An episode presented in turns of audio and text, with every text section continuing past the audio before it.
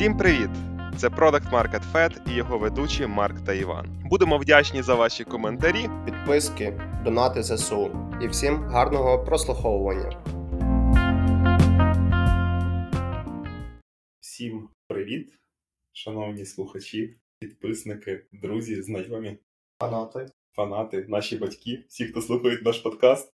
Це Product Market Fed. У нас другий випуск третього сезону. Нашою гостею є чарівна Оля Шаповалова. Привіт, Хто її не знає, той дізнається про неї все. Ну, майже все до кінця цього випуску. Посилання будуть, так що Е, да, на TikTok. Instagram. Не забудьте, не забудьте обов'язково. Лайк, підписка. Колокольчик. Да. Там Оля б'є грушу і вчить, як правильно домовлятись з партнером. Да, це супер.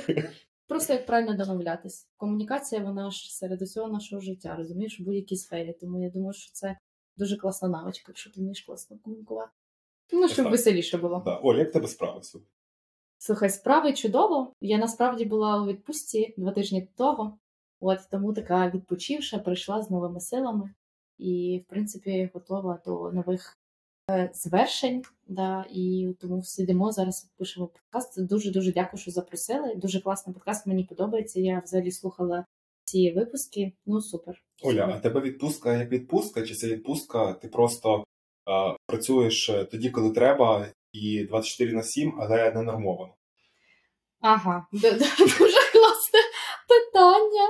А, ні, насправді це була прям відпустка-відпустка. Я вважаю, що хоча б раз на рік е, людина має повноцінно там тиждень-два відпочити, повністю вимкнути, я не знаю, робочу пошту, там телефони, все-все-все.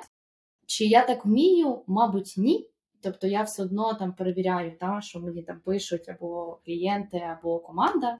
От, але я намагаюся все ж таки там відключитися, переключитися, бо нікому там вигорання не потрібне. А зараз дуже багато йде розмов про те, що люди вигорають, да, дуже багато працюють. От тому я так хочу хочу зробити так, щоб до того не дійшло. Люди ліниві, люди більше ниють. Да, да, я так Я я жартую.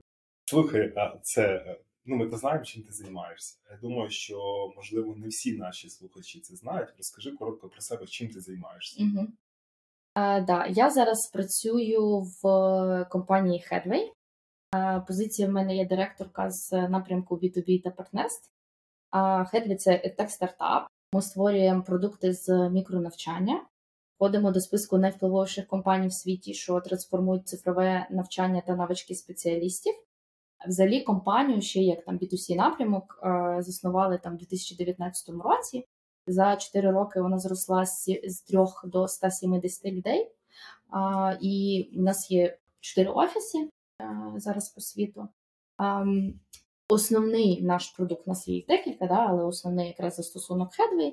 В ньому зібрані 15 хвилинні текстові та аудіо summary нонфікшн бестселерів. І в нас є там дуже багато і різних інсайтів, е, челенджів, гейміфікацію ми також додали. От застосунок є лідером в світі за кількістю завантажень у ніші книжкових summary та входить в десятку найбільш завантажуваних освітніх додатків в США на iOS, Android платформах. От. Це так коротко. Це як е, коротко, де чим не за- Заучений займаюся. піч, який Оля, напевно, розказує всім, заходить кудись там в якусь велику компанію своїми там корпоративною програмою. І така, я працюю в компанії Headway, я директор b напрямку, ми компанія номер один, бла бла бла бла. Ні, насправді я тобі Ваші скажу. працівники розвинилися, вони не вміють читати книжки, того ми придумали 15 хвилин самері, щоб вони були такі ефективні. Да, да, да. І, і да, і взагалі хоч трошки розвивалися. Насправді ти смієшся, це дуже важливо.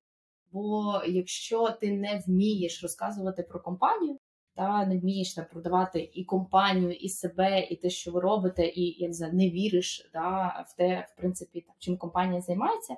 Я думаю, що B2B побудувати просто неможливо. Тому Я- так. Я думаю, що Олі сусіди вже знають цей піч на пам'ять. Ти коли заходиш в ліфт, Вони такі, а, це Оля з Хедвей, точно, точно. Це оце застосунок, та-та-та-та. 140 мільйонів плюс скачувань, та вже чули. Я, я просто тренуюся на балконі. Ось і в їх компаніях вже е, вчаться читати книжки з допомогою Headway.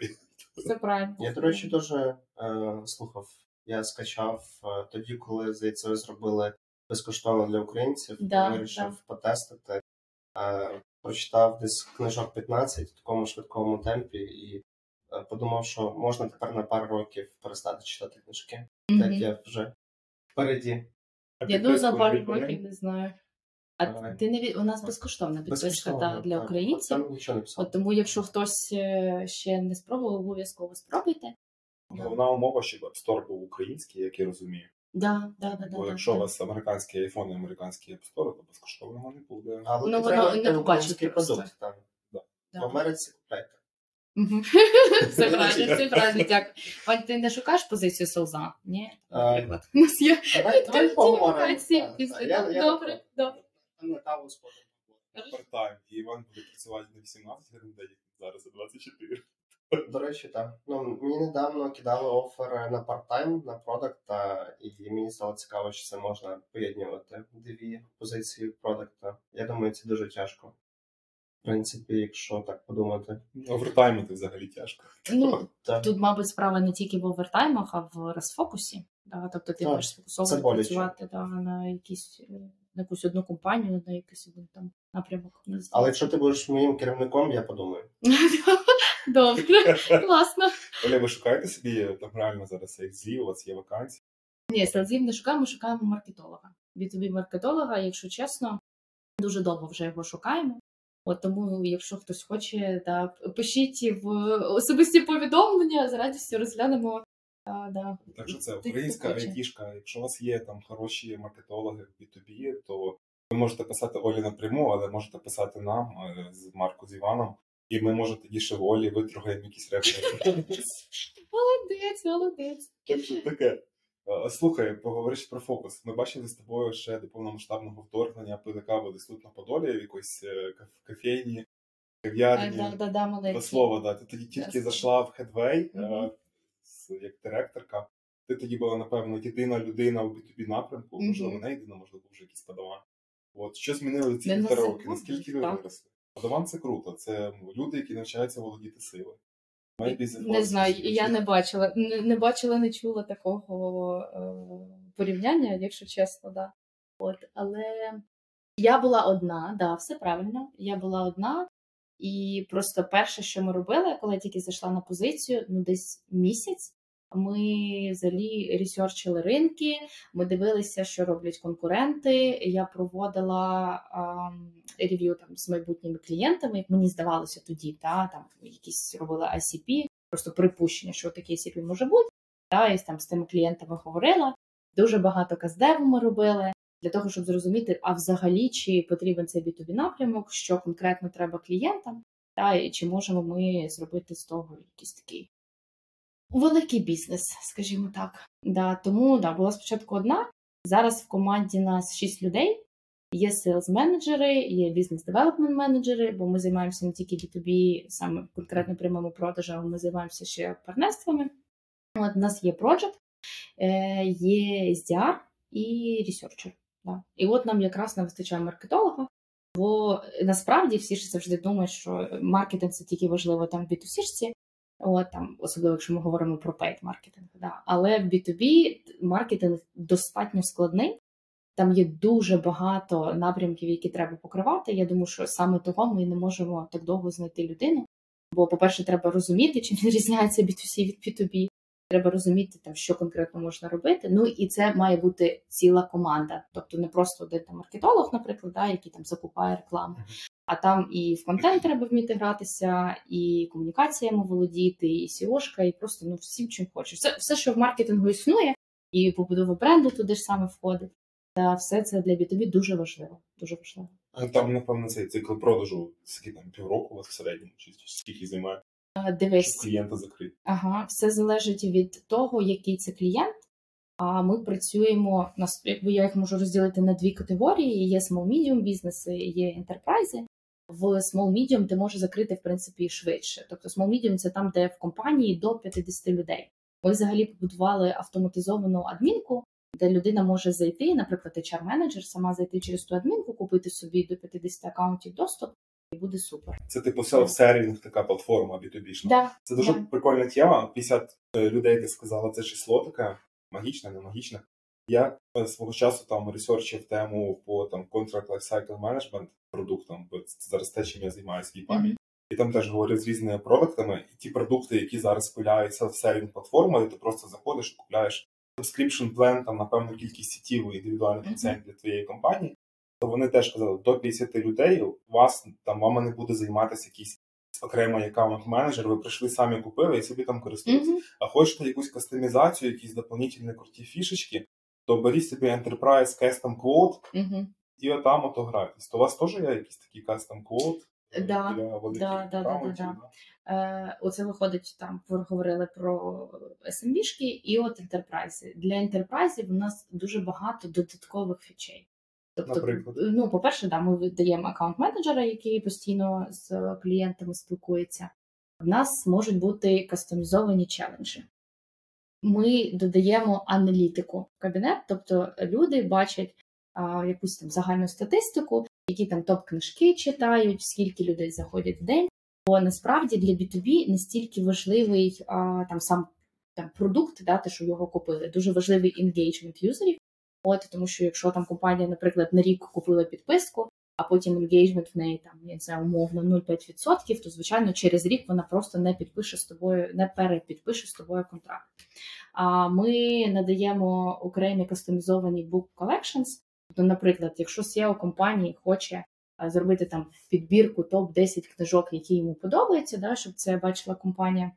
Або, наприклад, є там тиждень або там місяць лідерства в компанії, то ми надаємо там саме конкретно по лідерству та там топ якихось книжок, які ця компанія може почитати.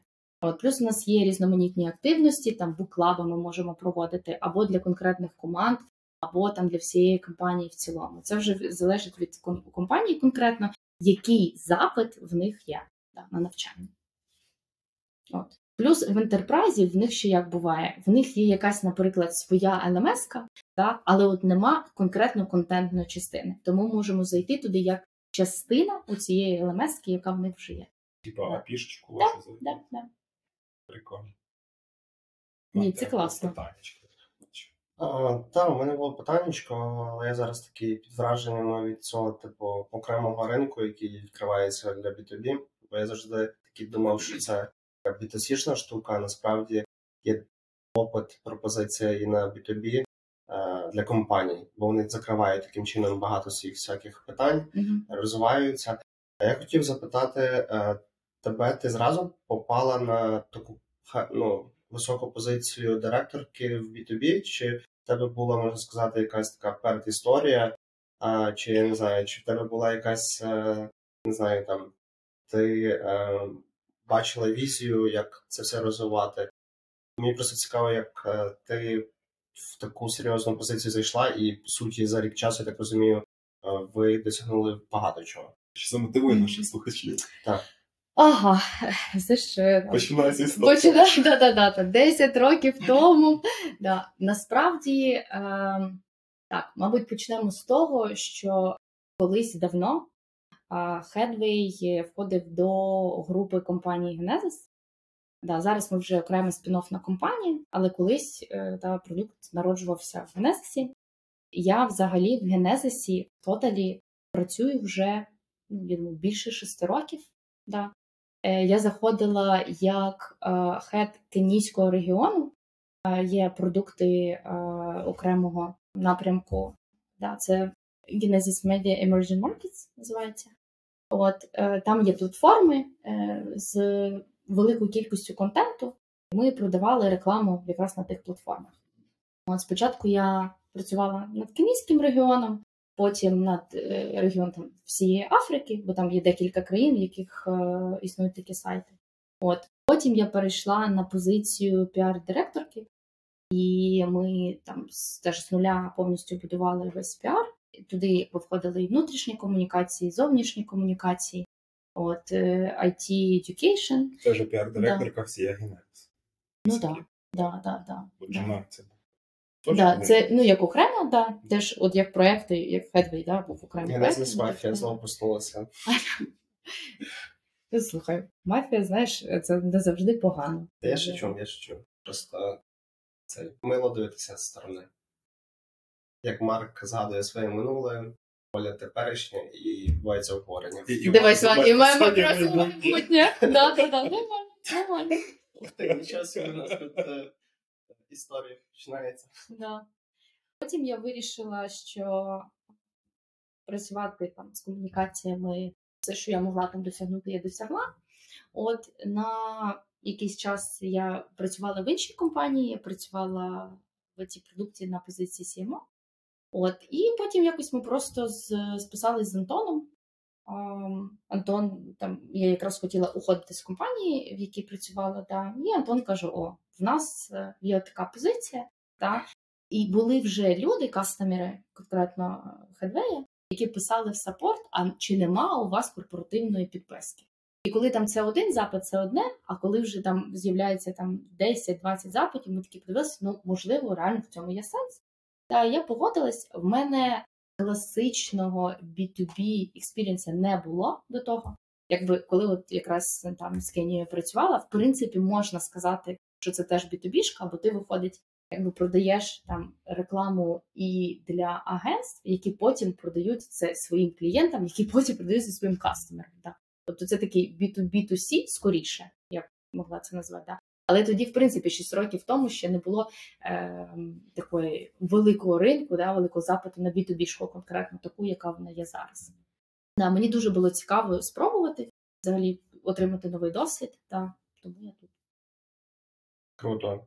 Ну, цей е, скоро, мабуть, не тільки про тебе на Форбсі і хакер, ну не можна де почитати, а ще багато де. Да, з комунікаціями. Насправді комунікації для B2B це дуже важливо, е, бо люди мають розуміти, е, і хто працює в команді, да, з чого там складається продукт, як він будується. І насправді продукт комунікації дуже важливо, продукт дуже важливо. А комунікації вони будують таку трастовість, і коли, наприклад, клієнти ти там в холодну, наприклад, продажі робиш, та, і вони бачать, ого, а тут і така стаття була, і така, і вони такі, а ну все, значить, продукт точно, як мінімум, ми можемо йому довіряти. Да, точно да, скам. Довіра. От, так. да, є довіра. І тоді, в принципі, виходить дуже добре.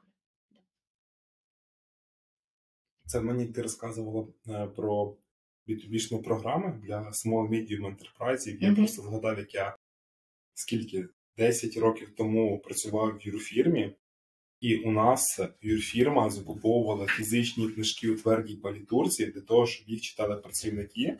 І там всі джуніки мали там під час е, цього періоду онбордингу, там випробувальний термін, прочитати е, Стівен Кові «Сім навиків ефективних людей.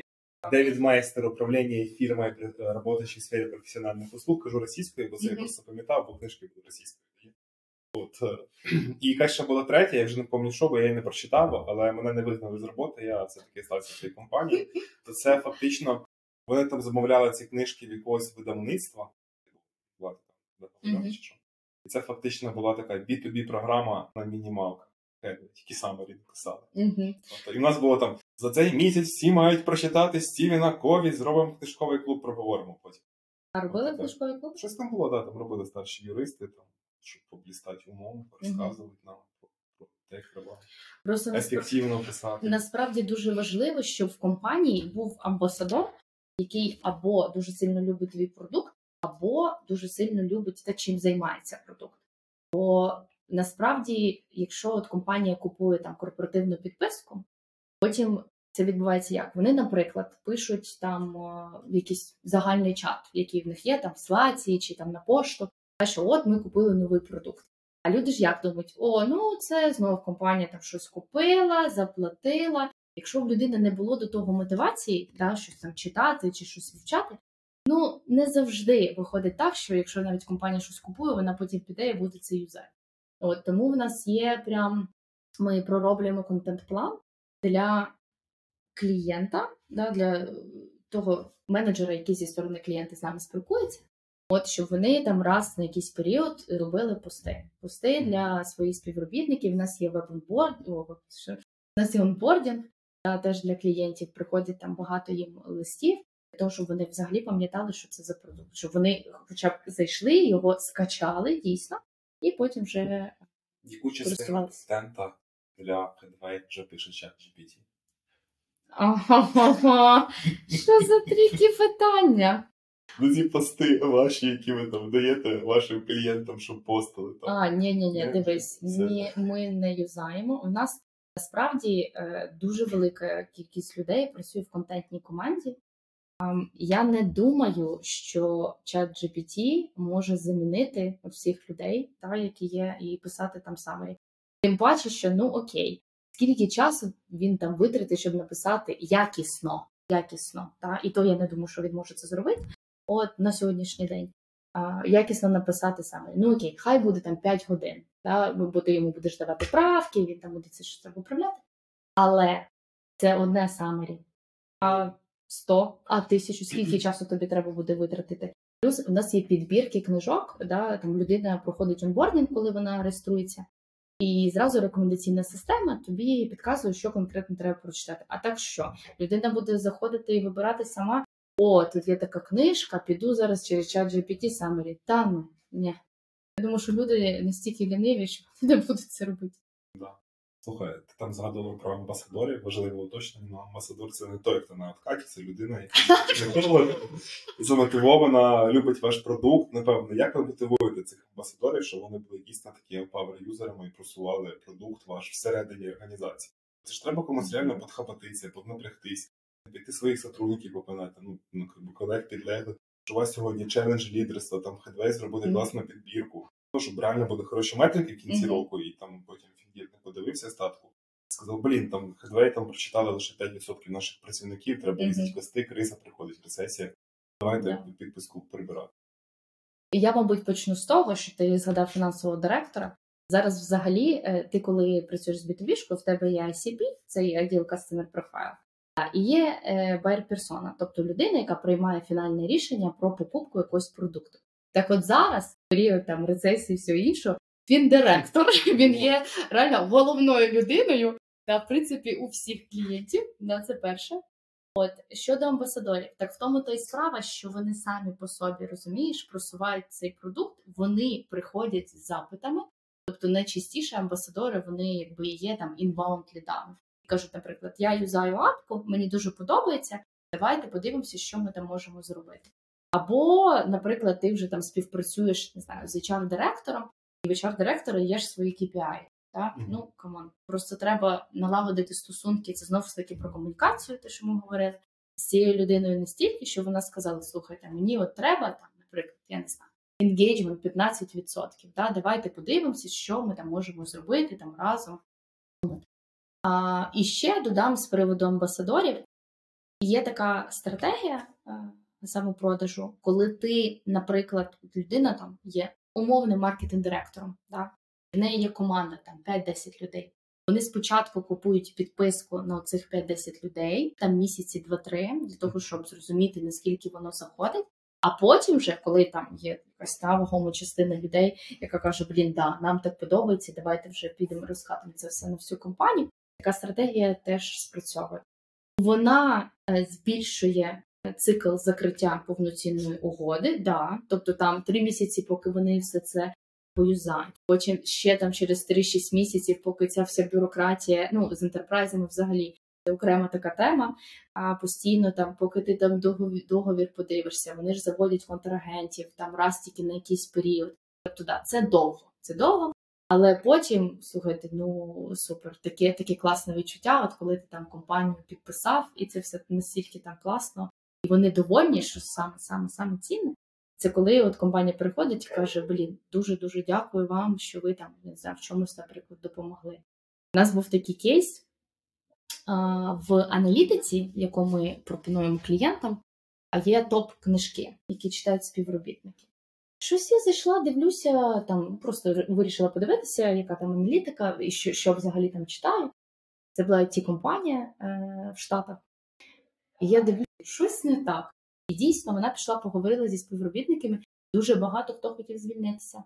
Бо вони повигорали, вони не розуміли там цілі компанії, бо в компанії якраз була перетурбація в менеджменті, та і тому не розуміли там довгостроково, що з компанією буде відбуватися. І коли вони все це пофіксили, бурнаут пішов і все стало дуже добре. Тому я думаю, що Це дійсно це кейс. дуже класно, коли компанія таке допомагає. речі, цікавий, цікавий кейс. А менеджери можуть бачити списки книжок, які читають їх підлеглі?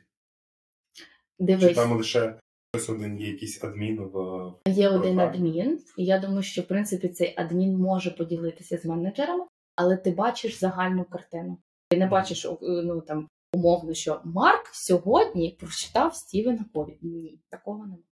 Да, це Я просто подумав, що типу деякі менеджери могли такі заходити і читати, о, мої підлеглі читають книжки, а там пять пороков неэффективной команды.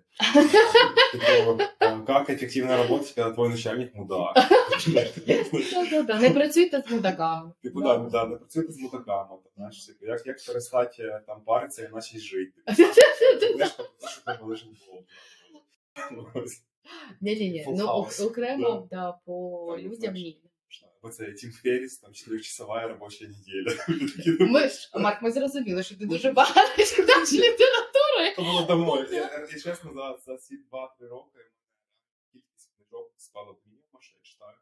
Я максимум, що в мене вистачає, це якусь там статтю прочитати там по темі профілю. І в мене лежать там кілька книжок, які я пробую починати там читати професійні продуктового Мгм. менеджменту. Я просто відкриваю пару сторінок, де мені треба знайти відповідь на моє питання. Типу, окей, там зараз треба продумати продуктову стратегію для запуску нового продукту, типу там по як краще до цього підійти, які є опції. Почитав, почитав, голові родились ідеї, все, я закриваю, я читаю її повністю, не Мгм. вставляю оперативку. Вона і так засрана, вибачте за слово, різної робочої інформації. Мгм. Типу, ну не знаю, якось просто мізки так перенавантажені. Ну да, по-перше, те, що перенавантаження йде, да, і ти не хочеш якби свою оперативну пам'ять е, Вони так завантажувати. Ой, пере... Ой, перестань, нормально там все. Ти що? Я ти точно знаю. Ти ж ми ж працювали разом, тому все, все там в тебе добре. А, але концентрація уваги зараз в людей вона дуже сильно падає. Особливо коли з'явився там TikTok, да, тобто ти дуже дуже багато споживаєш контенту такого швидкого. Тому, в принципі, bite size зараз супер в тренді. Реально, бо ти розумієш, що окей, особливо, якщо ми говоримо про нонфікшн книжки. Як правило, це 600 сторінок, та в тебе є 2-3, ну окей, максимум 4 думки, які потім просто розмазуються на ці 600 сторінок. Якби ти все зрозумів на перших 20, та, дуже дякую. Да, Мгм. Зрозуміло, що всі там кейси якісь практичні, е, вони, в принципі, тобі е, можливо там знадобляться, та, і вирішить якусь там низку твоїх питань. От, але здебільшого це просто вода. Тому, якщо це самері прочитати, да, це дуже дуже корисно. Або, наприклад, якщо ти хочеш розібратися в темі швидко, да, хоча б там теоретично якось. Ти можеш таким чином там за 15 хвилин да, на самері прочитати, да, і таких 10 прочитати, і тобі не треба витрачати на це там, я не знаю, тижні. Ну, уяви собі 10 книжок по 600. Але якщо в нас в додатку є посилання на повну книжку на Амазоні, тому в принципі, якщо тобі самері там сподобалось, та зайшло, ти хочеш почитати більше, просто заходиш. є купуєш вільного часу, і ти хочеш е, почуватися, що ти прокрастинуєш ефективно. Мені здається, що дуже ефективний підхід це просто коли ти прочитав одну-дві статті, окей, кілька самарів, а потім пішов і поговорив з людиною, яка реально експертом темі. Мгм. Ну, якщо не безплатно, то просто знайди експерта, заплати йому за консультацію в твоїй ніші, в твоїй країні, в тому, чим займаєшся, що він тобі систематизував твої знання, які ти прочитав цих Мгм, самих, мгм. і сказав, куди купати глибину. Ну, це мій підхід. Ну да. Ну зараз насправді дуже багато е, є запиту і на консультування, та, і на там експертів, на коучей. Е, Дуже багато мені здається, що зараз такі да, теж трендові історії. Але да, поспілкуватися з людиною це класно. Просто тобі розумієш, навіть а, якщо ти йдеш вже до консультанта, тобі хоч щось треба розуміти з Ну, цієї да, теми, да, і прийти ну, щоб просто ефективно витратити свої гроші, та, для того, щоб можна було нормальні там питання позадавати. А Наші слухачі можуть піти на консультації і до Олі, до Марка. Е, Вони консультують на різні тематики, тому, в принципі, я вставив рекламну паузу. Мене не просили, але, але я трішки цей е, зроблю користь. Та прожектор зробив дуже круту платформу. Е, Всі кошти йдуть на донати, тому Я не на прожекторі, я на The Waze. Це нова платформа наших друзів Єленевичів. Наталки. Да, ти писав, я бачила. Да, треба, І треба зареєструватися. Вони зробили The і там теж можна вибрати і перераховувати кошти на відповідну волонтерську благодійну організацію, Мгм. всі консультації. І так, то що О, так, є попит на менторство, наставництво, ці всі штуки зараз. Будемо сподіватися, що так продукт взлетить, і ще один, один український покаже себе. Да, я думаю, що це дивилася ідею, дивилася продукт дуже прикольний. Мені дуже подобається, бо я насправді дуже сильно вірю от в це, так би мовити, ком'юніті. Та, і зараз е, ком'юніті це дуже важливо. Знову ж таки, це все про комунікацію, да, про, про яку ми говоримо просто протягом цього ефіру. Про ком'юніті, окей. Купує Enterprise там 100 сітів, Окей. 100 ліцензій. Мгм. Це якихось 100 працівників або там 100 одночасно юзерів, які можуть сидіти, якщо вони там мають якийсь shared credentials, умовно. Типу, як ви потім все одно там підтримуєте цей енгейджмент цих працівників, що вони там не знаю, там рекомендували книжки всередині один одному, не знаю, там якісь челенджі ти згадував. Мгм. Що за челенджі? Да, Якісь бали, лідерборди, переможцям призи, слава, уваження. Ні, ну переможцям призи це вони вже можуть зробити всередині компанії. Да. А це коли, ну, наприклад, в маркетинг відділ хоче побатлитися з відділом продукту. Так? І вони там встановлюють собі, що, наприклад, за 10 днів ми хочемо прочитати 10 таких книжок. Далі дивляться, хто там швидше прочитає. І такі от різні гейміфіковані типу челенджі можна собі понаставляти, і ми такі можемо робити кастомізовані. Плюс оцей енгейджмент, е, е, який я згадувала, що робимо контент-плани для менеджерів. Плюс зараз ми викатуємо таку нову фічу. Я ладно вам розкажу по, секрету. По секрету спойлер, да. Ми робимо скіл-тести, бо для компаній дуже важливо якимсь чином міряти результат да, того продукту, яким вони користуються. Тому а, людина перед тим, як починає юзати Gateway, вона проходить тест, дивиться свої там бали по якомусь конкретному скілу, і після того, як вона використовувала Headway, вона також це робить, та, наприклад, там по лідерству, і в неї там було умовно, я не знаю, там 40% із 100, от, і потім вже після вона така дивиться, о, а тепер в мене 80 із 100. І це насправді дуже класно, наприклад, можна використовувати для перформанс-рев'ю свого, коли там HR приходить, каже, ну в тебе проблеми з лідерством. Каже, секундочку, зараз я буду використовувати Headway да, місяць, і після того да, приходить і показує. Ну це прикольно, бо все одно людина теж хоче вимірювати результати. Да, у нас всередині апки дуже багато є штук. Гейміфікація. Гейміфікація там получається. Типу, я вкачав собі лідерство на плюс 2. Так простіше підтримувати свою залученість і зацікавленість в процесі, тому що процес він може бути довгий, кінець ще можна не побачити чи відчути, а таким чином ти можеш підтримувати постійно, отримувати ці маленькі задоволення, які тобі допомагають е, там дойти до цієї мети. Бо дуже часто люди можуть почати, е, але не підтримують там графік чи переключаються на щось інше, і просто якби, проходить ще одне перформанс-рев'ю, а на жаль, Мгм. нема що показати чи про що розказати. А так е, доволі цікава штука. Мені здається, що ви таку трошки хорошу е, золоту нішу зацепили, і там ринок прям величезний. Прям. Да, ринок великий і дійсно взагалі там навчання е, і корпоративне, і індивідуальне зараз е, дуже сильно розвивається. Взагалі підвищення рівня освіченості людей це така велика місія. Угу. Круто. Угу. А якщо вернутися до лідів, ми чуть поговорили про ін. А як е, ти виходиш на самих лідів? Outbound, е, як ти не знаю, можливо, тобі треба, не знаю, можливо, якісь лайфхаки розкажеш якихось е, великих компаній, чи можливо якісь курйозні історії раптом, що просто, як на мене, це доволі е, така стресо, а, стресова робота, тому що коли я там займався цим своїм пет-проектом, Мгм. коли я пробував на B2B заходити, то ну, ти отримаєш там 99 відмов, е, одну там згоду, і там може знову ж таки завершитися там підписанням контракту або не підписанням.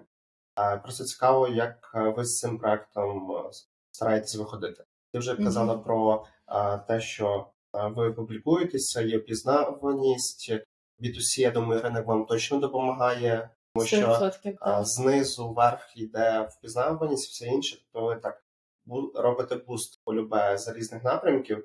Але цікаво, як можливо конкретно ти на що фокусовувалася, чи фокусувала саму роботу команди. Угу. Да, я, мабуть, почну з того, що е, в B2B е, це така має бути один організм, який складається з дуже багатьох факторів. І коли в тебе якогось фактору не вистачає, може бути так, що інші якісь просто не спрацюють. Та, тому це все має бути такою комплексною картинкою. Ми взагалі починали спочатку з там чисто аутбаунду. От, робили багато імейл-розсилок, але зрозуміли, що мало того, що ти маєш визначити оцей чіткий ICP собі, да, ти маєш знайти супер перевірену там базу, наприклад, тих імейлів, та провалідовану. на Crunchbase, наприклад, е, ти можеш вигрузити собі. Да. Типу спарсили, да, і почали просто слати всім cold email. Да, да. Ну, тобто, ти дивись, ти спочатку маєш е, визначити критерії, да, які конкретно імейли ти собі хочеш. Тобто, наприклад, в тебе там ICP може бути, не знаю, там е, компанії там, в Штатах, да, е, там, IT-продукти, або там аутсорс окремо в тебе може Або, бути до в речі, тебе як таких визначали перший, перший собі е, сегмент компаній, які випробували цей Ні, ну саме перше ми собі визначали, знаєш, по наїтію. Да, Нам здавалося, що отак воно має працювати. Певний експеримент. Да, да, да. Плюс е, все одно дивись, е, інбаунд там в нас є. Так? Спочатку він був там супер невеликий, от, але ти ж все одно там дивишся, які компанії до тебе заходять. Ти думаєш, о, ну якщо знайшла вже ця компанія, зараз побіжу, значить точно оце моє, моє ICP, все. А відправляєш емейлем, ну нічого в тебе там респонсів нуль. Такий, а, ну щось, мабуть, не так працює. Пишуть, пишуть Олі такі в LinkedIn, там HR директор якоїсь західної компанії, каже, у нас є вакансія CMO. Оля така, а у нас є для вас корпоративна програма. Ти смієшся, але в мене була. Да, вони мені е, запропонували і кажуть, нам потрібна консультація, от якраз з маркетингу. От, і я така сиділа, сиділа, думаю, кажу, ні, дивіться, е, я вам консультацію, а ви в нас якби купуєте підписку. А Мартер, ну щось вони не захотіли. Ну, іди зводитись. Да, ем, про ICP. І тобто ти чітко маєш розуміти ще й позиції людей, які в тебе от Для людей, які не в темі. ICP це Ideal Customer Profile.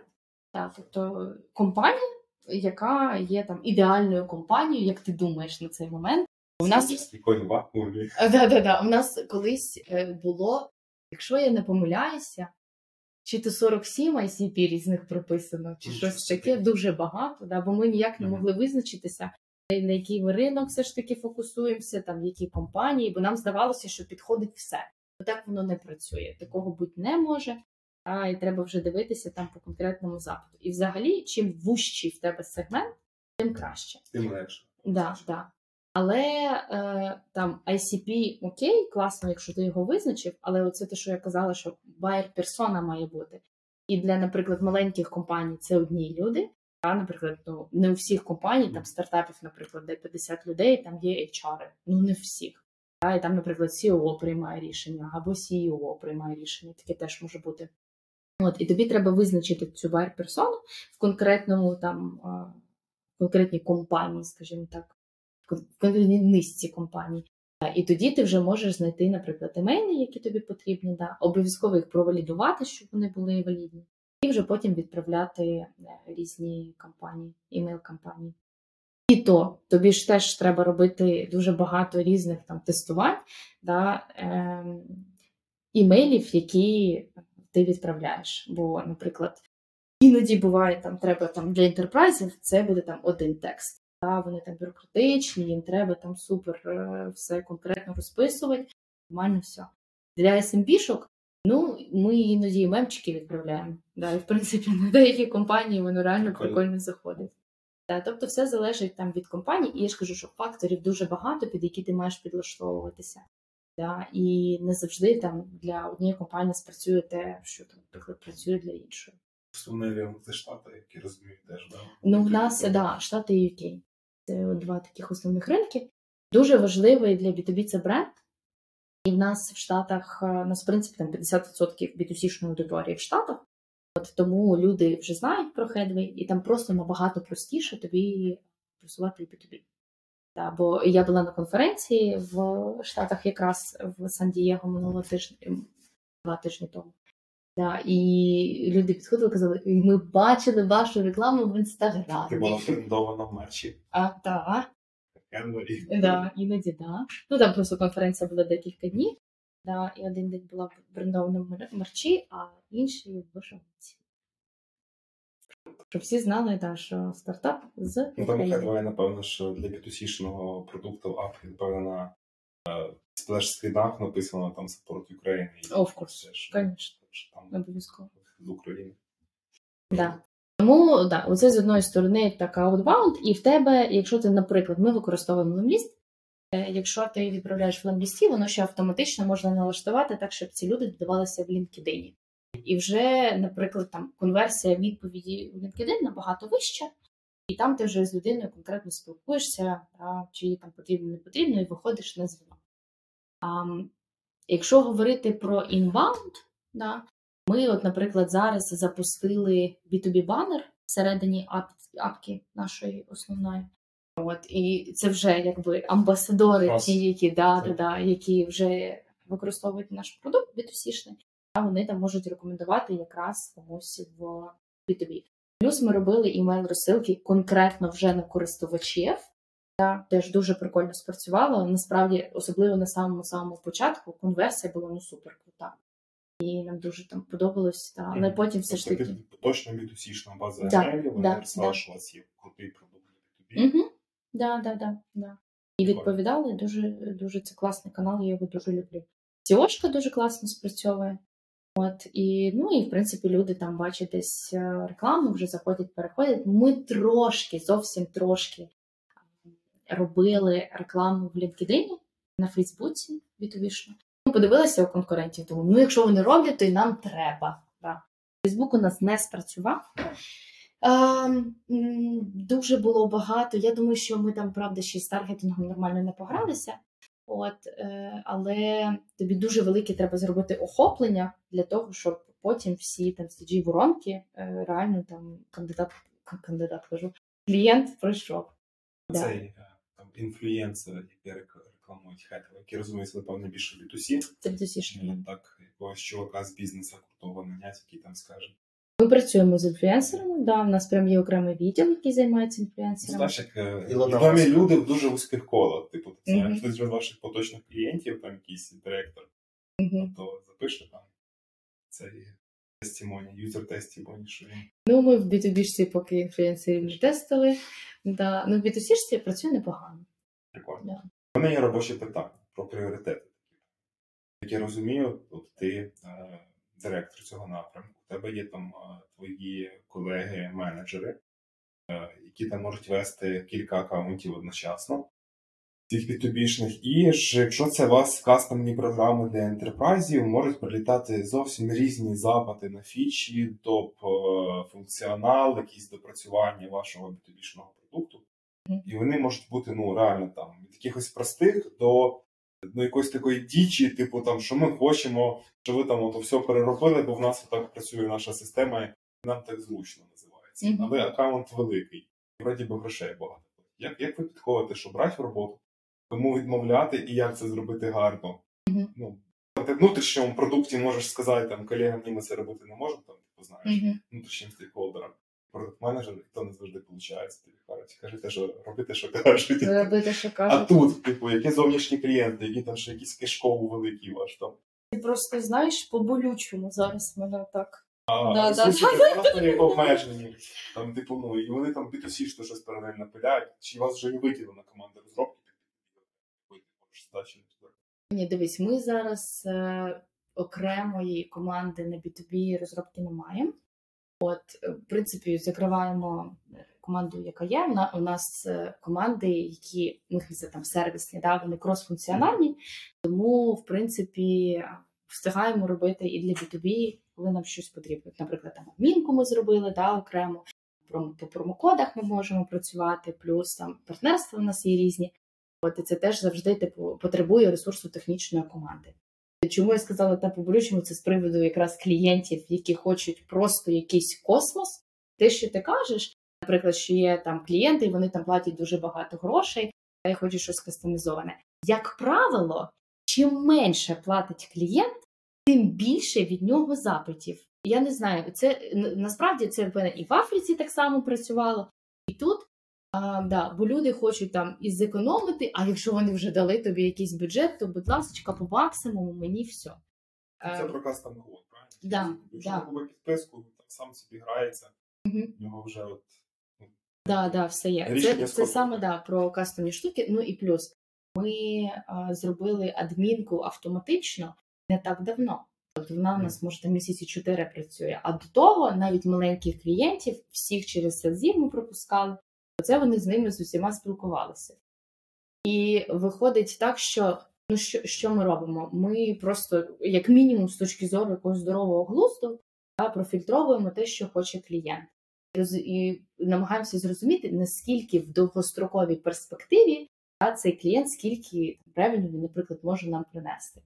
Бо якщо це там супер, я не знаю, маленька компанія, вона не збирається та, там далі, я не знаю, рости, наприклад, і в перспективі ми нічого там не отримаємо, то звичайно додавати 25 самері за два місяці, ну так ніхто робити не буде. це наповнення контенту може спросити специфічне. Все, що завгодно можуть, і наповнення контентом, і якісь такі. Е, а, дуже часто буває. А у вас є? У нас просто, наприклад, саме англійською мовою і іспанською. І ми одразу це кажемо, да, що у нас тут є. А, і до речі, ще 30 саме є українською мовою. Да. Люди такі, ну, у нас компанія дуже велика, 15 мов. А можете, будь ласка, за місяць там перекласти на 15 мов? Так, такі сидиш, ти думаєш, ну, звичайно, ні. Ну, якби як ти можеш це зробити? Це нереально. Так, тому... А якісь фічі нові там кажуть. Ми хочемо, щоб у нас були там якісь пріоритети по книжкам розставляти, ще щось типу такі. Технічний функціонал, чи, чи, чи, чи ви навіть такі відразу запити відхиляєте, кажете, що у вас є рішення, працюйте з ним. Ну, я ж кажу, тут е, така справа, що якщо ми можемо закрити якесь питання без е, там допомоги, грубо кажучи, там технічної розробки, да, або там не знаю, команди контенту, у них же ж теж є свої плани. Да? Ми там ми плануємося по чаптерам, і звичайно, там людей? 6. Шість місяців. І в людей є свої ініціативи, вони вже все розпланували, розпланований час. Звичайно, там є якийсь люфт 5-10% часу, коли вони можуть щось зробити нове. От, але там здебільшого всіх там розпланований час та на півроку вперед. От. Ми просто намагаємося зрозуміти, да, по-перше, чи реально це треба робити, да, чи ми не можемо викрутити в тому, як в нас є зараз, да, або запропонувати якусь альтернативу. Якщо там альтернативи нема, ми дивимося, окей, наскільки для нас там важливо, по-перше, ще треба теж дивитися таку штуку, наскільки це критично реально для клієнта. Якщо це просто забаганка, ну я хочу, та, ну воно так не працює. Ви ж приходите і купуєте конкретний продукт да, там, з конкретними фічами. От, І в нас, до речі, е, нема такого для інтерпрайзів. У нас є додаткові фічі, але вони прописані конкретні. Мгм. От такі от у нас є штуки. Да. А так що, от ми вам дамо кастомізований план, замовляйте все, що хочете. Ну, у нас такого немає. Ну, Плюс, я ж- Запішку спеційно записати. ну да, да, ні, ні, ну так. Це мені здається доволі типово для B2B компаній. Там, зокрема, мені здається, в Ajax теж така ситуація була. Так приймали рішення, ну, виходячи з там основних параметрів, Мгм. як приймають рішення, то B2C живе там по-своєму, B2B живе по-своєму, і якщо там треба для B2B щось робити, то це дуже так обґрунтовано приймається рішення по різним критеріям, і тоді вже береться в роботу. Але в Ajax, наприклад, е, е, це були такі великі проекти Мгм. на пару місяців. У вас, мабуть, там е, фічі робляться набагато скоріше, тому що все-таки це чисто апка, там без Ну, хардверу, продукт. А наприклад, для B2B ви не знаю, розглядаєте варіант е, в майбутньому для великих компаній е, white label якийсь робити, що можливо вам допоможе швидше потім деліверити ці фіші.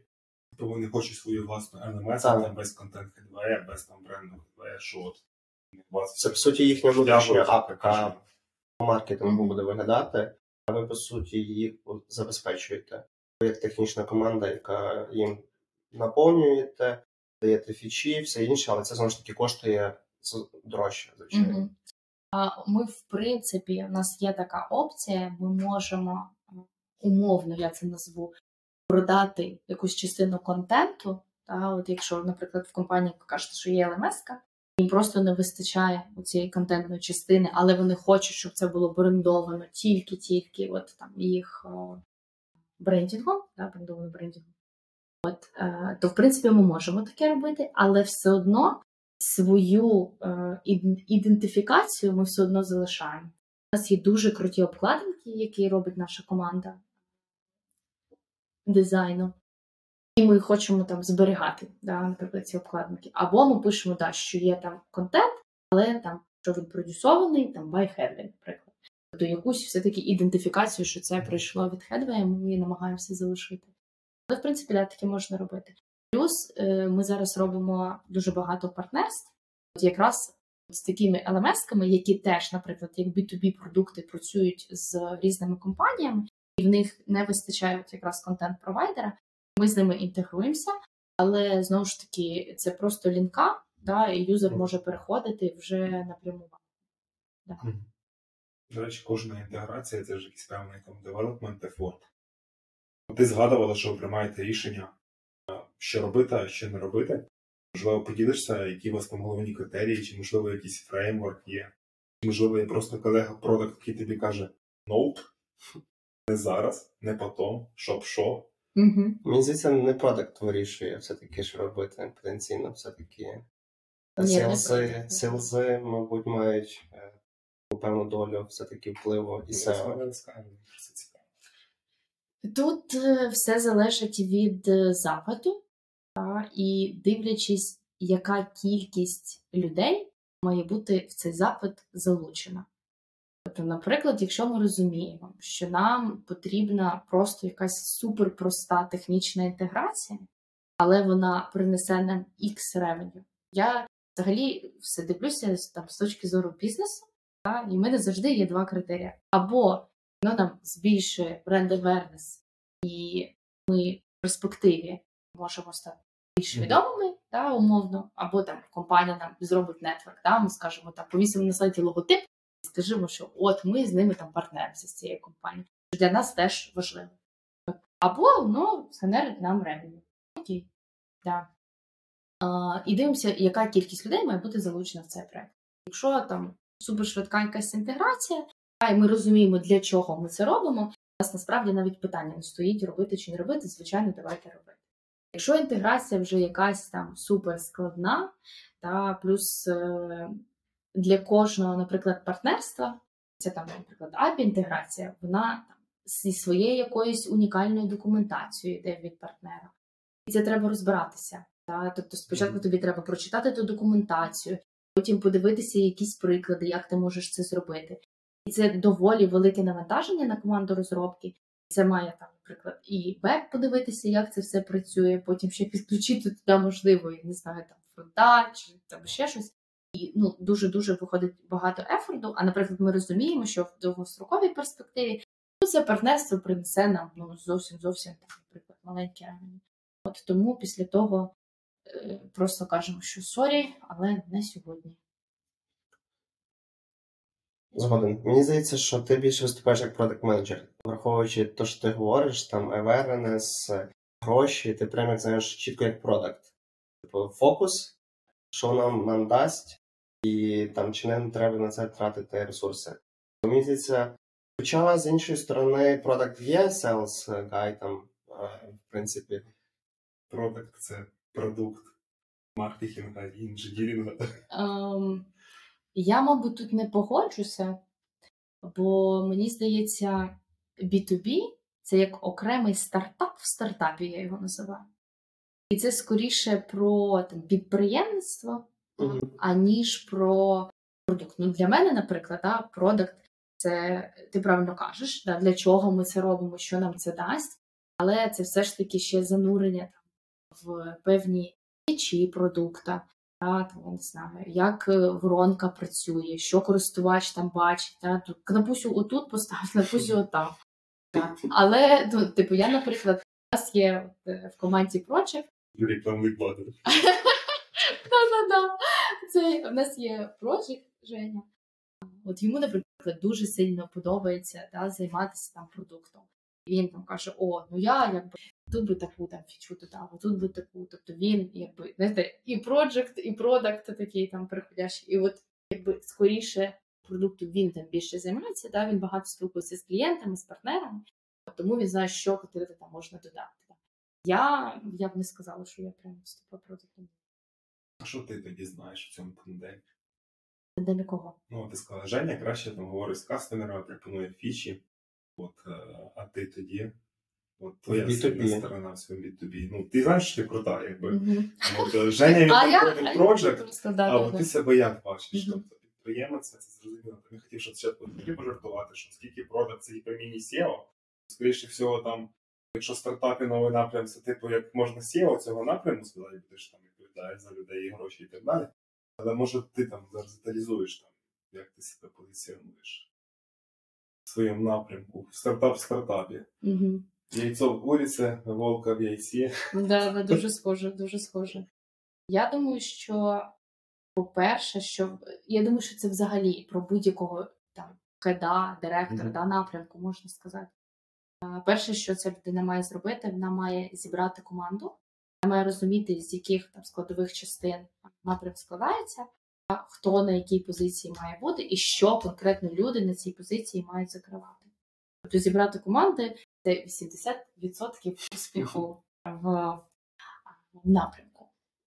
Да, по-перше. По-друге, це виставлення пріоритетів, виставлення цілей, до чого ми хочемо прийти, через який період часу. Таке якби гелікоптер в'ю, що взагалі, в принципі, там стратегі... з точки зору стратегічного планування в департаменті відбувається. А, далі це там, контроль, та, плюс е, лінкувати все, що кожна людина в команді в тебе робить. Та, щоб не було такого, що умовно е, селзи, які займаються там прямими продажами, тягнули да, там, на себе, а там біздеви приходять, ні, нам там партнерство, наприклад, краще треба, а ми там ні, а ми там то.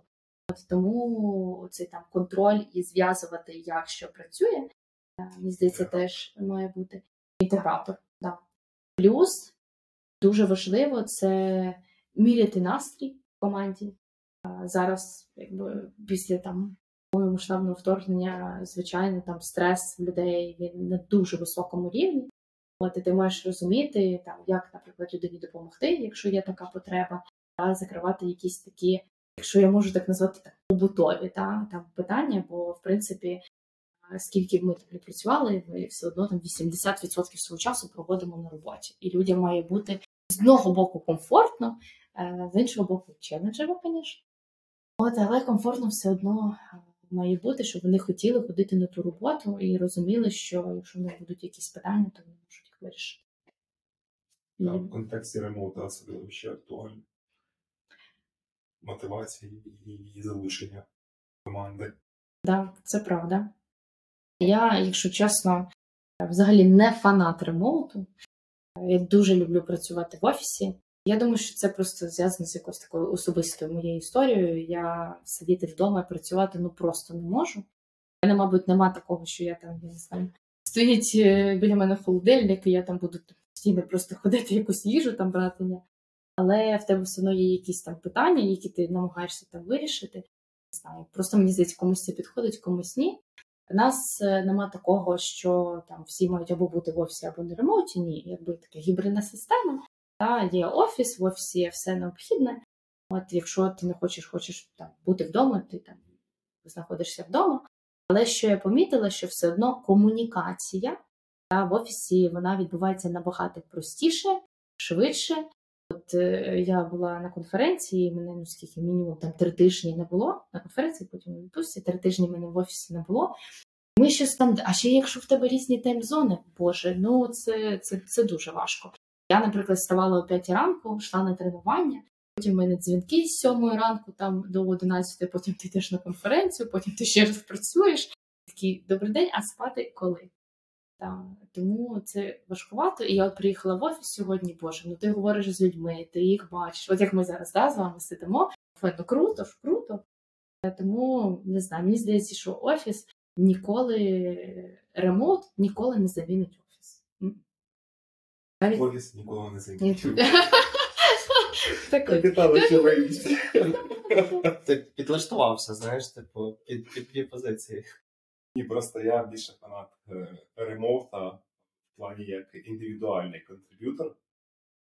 Remote це добро. В плані як менеджер, remote додає тобі кілька пунктів додаткового стресу, коли ти не можеш нормально бачити команду і з нею проактивно взаємодіяти. Напевно. Але як індивідуальний contributor, оскільки там мене зараз продакт-менеджерська роль в Епамі, вона, скажімо так, більше про продакт менеджмент, ніж там про people менеджмент і якийсь там такий, знаєш. То мені як contributor remote це просто мало стресу, І нормально. нормальна робота, більше часу сім'єю. Я думаю, що тут теж не питання, того, що ти як менеджер е, сидиш і дивишся, що там люди в тебе роблять. Ні, Я Відчуття вайбу команди. Ну, відчуття Там, вайбу, знаєш, да, всіх зібрати на якісь мітинги, якусь ідею, там, всіх Мгм. скоординувати, дати на правильний напрямок ходу там думок, Мгм. знаєш, там відразу. Прийняти якісь рішення до кінця робочого дня, а не через три тижні мітингів. Сто- Ні, це 100%, це 100%. Але я думаю, що якщо ви робите дуже багато мітингів, на яких ви нічого взагалі не обговорюєте нормально, да, то тобі ніякий не допоможе. Просто в мене продукт, типу, у мене зараз є стейкхолдери з різних департаментів, з різних локацій, зон різних і різних країн. Тому умовно, у мене зараз є такий там треш, що вже фіча якась є в продукті, ми робимо ролаут цієї фічі на новий там департамент, Мгм. там якийсь новий контрактний. І це там якісь дуже важливі, впливові люди. Бо знаєш, що має в організації? Там, люди, які приносять гроші, і люди, які забезпечують compliance security. Типу, юристи Мгм. наприклад, умовно так. І одна локація, половина каже, нам ця фіча треба, ми вже нею користуємося активно юрист. А другу локацію велику і розкажеш, там юристи кажуть, ви можете випиляти пріоритети? Але нам не треба. Типу такого. І ти такий, як вас поженить люди? Мгм. Типу, ну, ну там куча таких нюансів. Е, І того багато мітингів, їх не можна разом зводити, цих людей. Ти якось пробуєш там між ними жонглювати, там знаходити якісь точки дотику.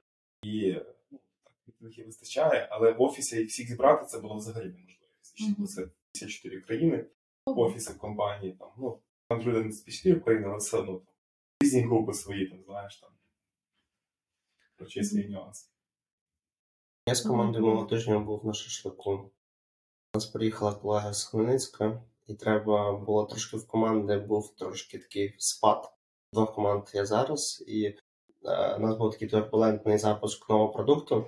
Треба було трошки е, оживити людей, плюс їх треба через родмапу, яку ми зараз робимо. Ці дві команди скоро почнуть співпрацювати дуже тісно. Мені треба було вибудувати певну синергію між ними і шашлик. Е, Це все трошки допомогло. Я там не втручався, але я вже чув краєм вуха, як вони вже обговорювали ті фіші, які мені були цікаві. Тобто я такий, Що ти їх подружив? я такий е, people management працює, все нормально. Але вертаючись до Олі, е, у нас е, минулий рік був дуже е, поганий. Я хотів інше слово сказати, але в цілому поганий. Е, Багато що сталося.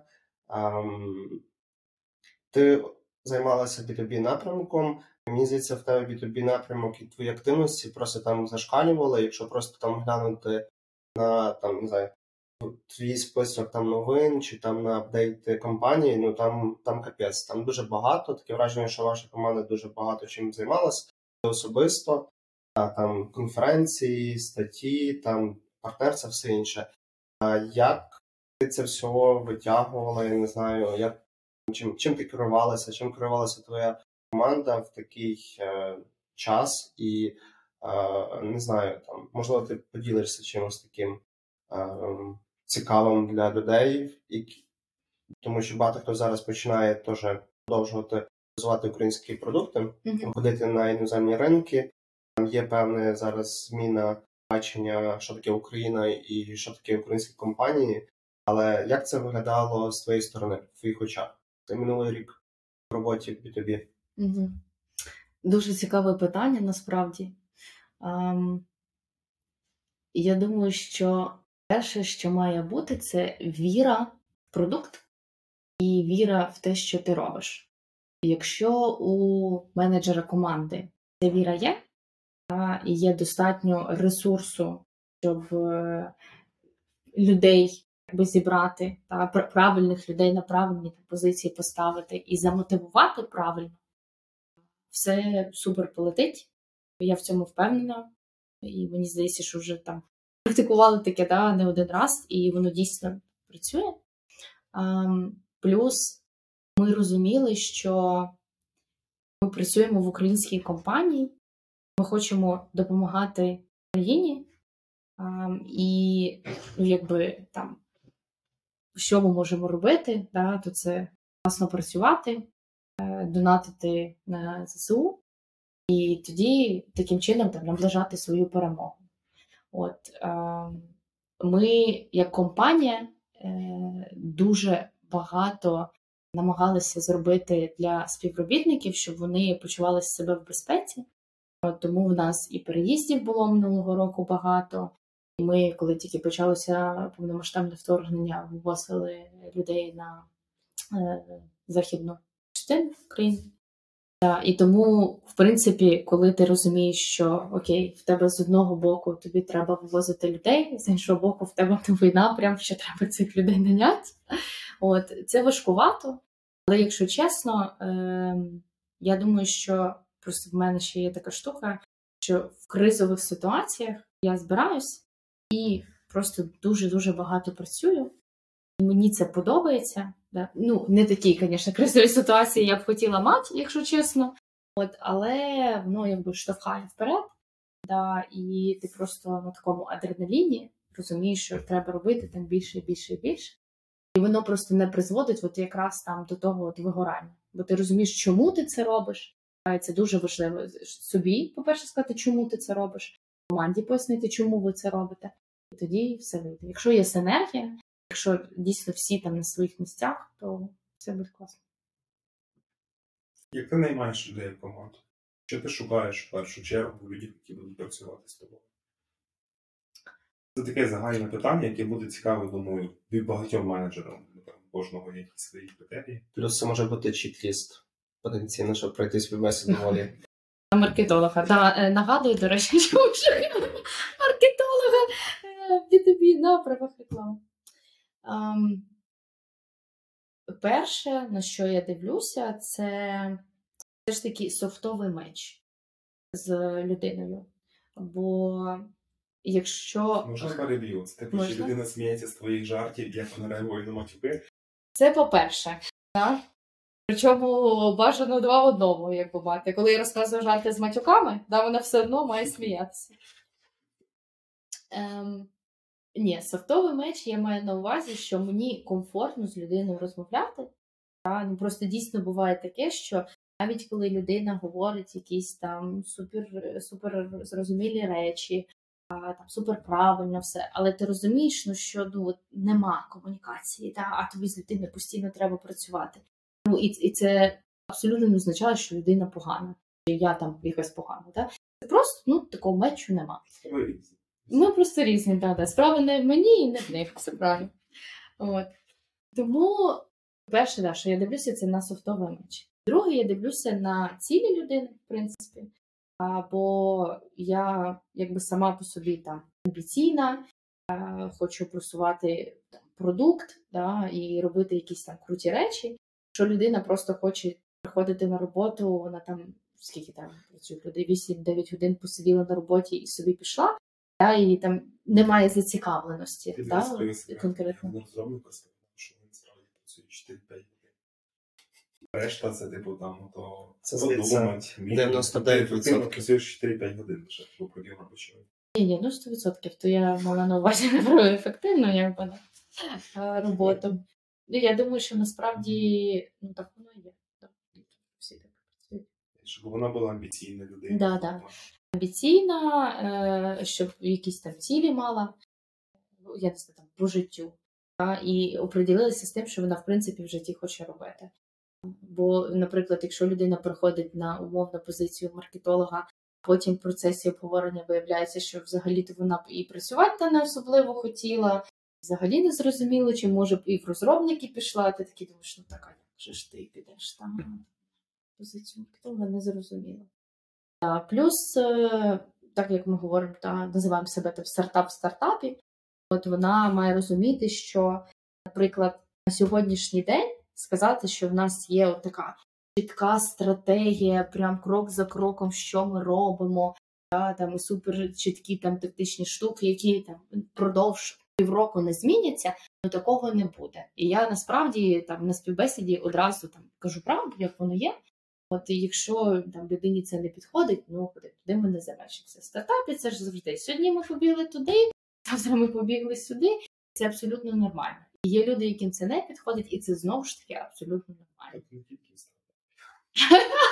Да, навіть великі компанії. У великій компанії якась велика глобальна стратегія, а як ви ці стратегії досягнете, воно теж доволі динамічно. Особливо, коли світ міняється так швидко і деякі плани просто Ну просто теж, знаєш, там динаміка вона може бути різною, вона може бути погодинно, умовно, знаєш, а там десь е, один раз на тиждень щось змінилося, і для людей здається, що це теж там динамічно. От. Ну, все залежить, я ж кажу, що від людини, наскільки їй взагалі там зміни такі можуть бути комфортні. Да. Ну і на хардову частину, в принципі, щоб людина розуміла, чим вона буде займатися, і але в принципі хардову частину ти можеш е, побачити на тестовому завданні. Якщо людина сама його А у вас навіть для сеньорів теж, ну, напевно, теж тести, да? Обов'язково. Обов'язково. Тестове є завжди. Ну і потім на березінгу ми вже перевіряємо на культурний меч. Напевно, для сеньорів воно ще в рази тяжче і довше, ніж для джуніорів. Питання, напевно, зовсім різні суми винагороди, відповідальності, невизначеності і ризиків, які людина має менеджерів. Ну так, да, зрозуміло.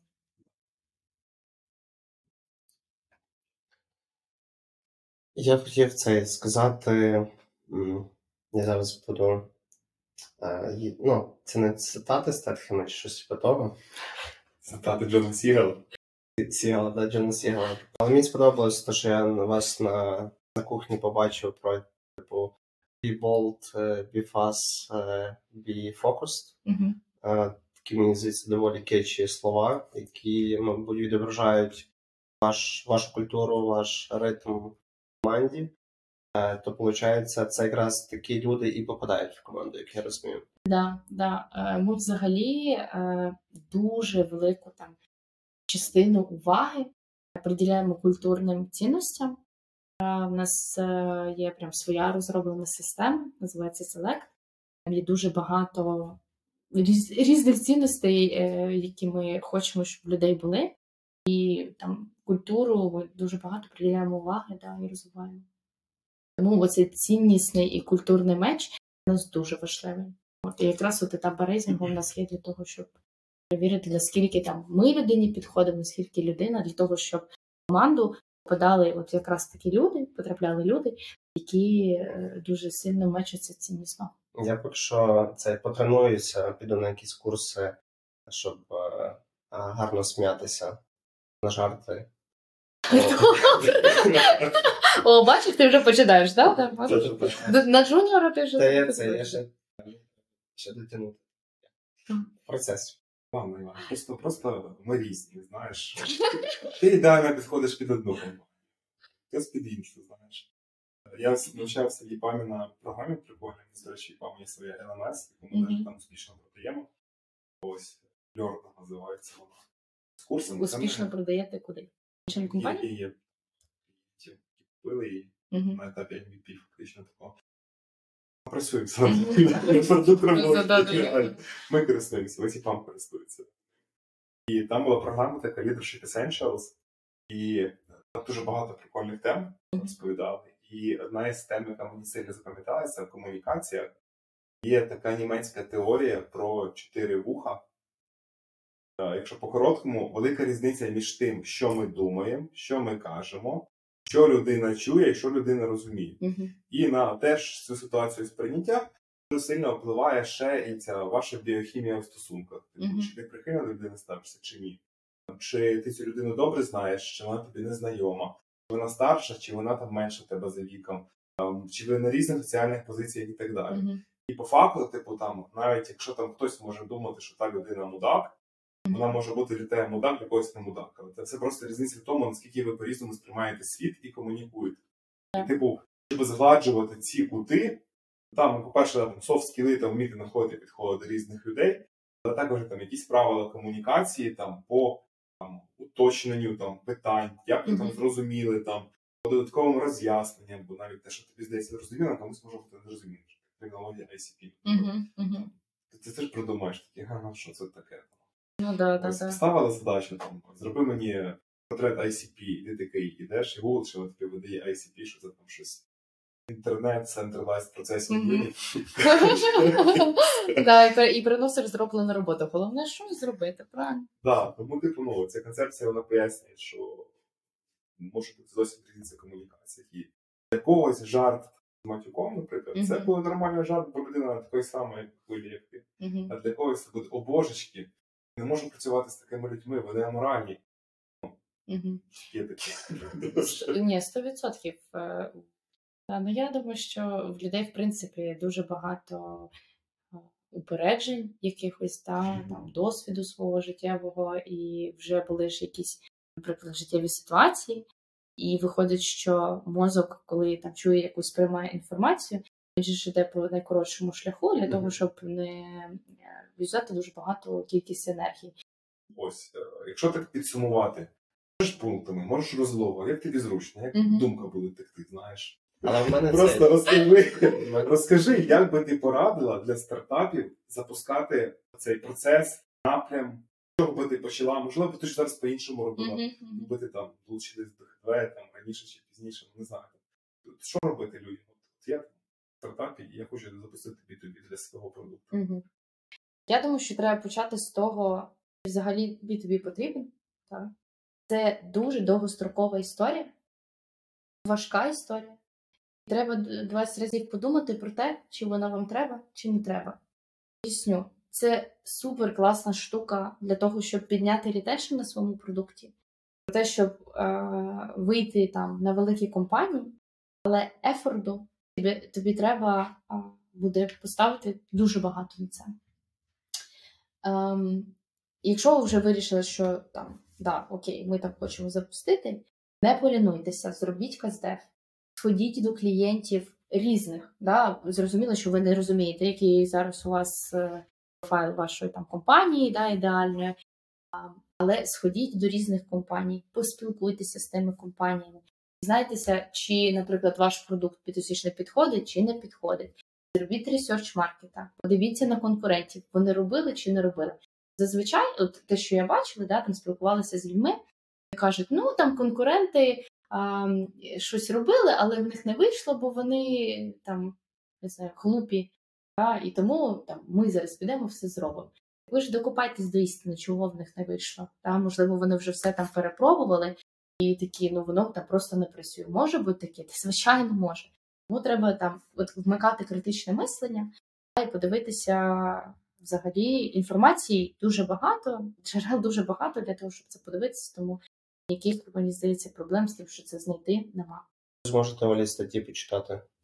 Як запустити? Да-да-да. Ну, ми скинемо посилання на всі ж е, лінки в соцмережах. Да. От, тому research, custdev це обов'язково, що треба зробити. Потім переходьте до продукту, зрозумійте, який value proposition взагалі ваш продукт несе для компаній. Подивіться, який сегмент компанії вам підходить, бо ну, не всім треба йти в enterprise, ну не всі. А деяким, взагалі, наприклад, там small medium бізнесу, ну, наприклад, не потрібен такий продукт.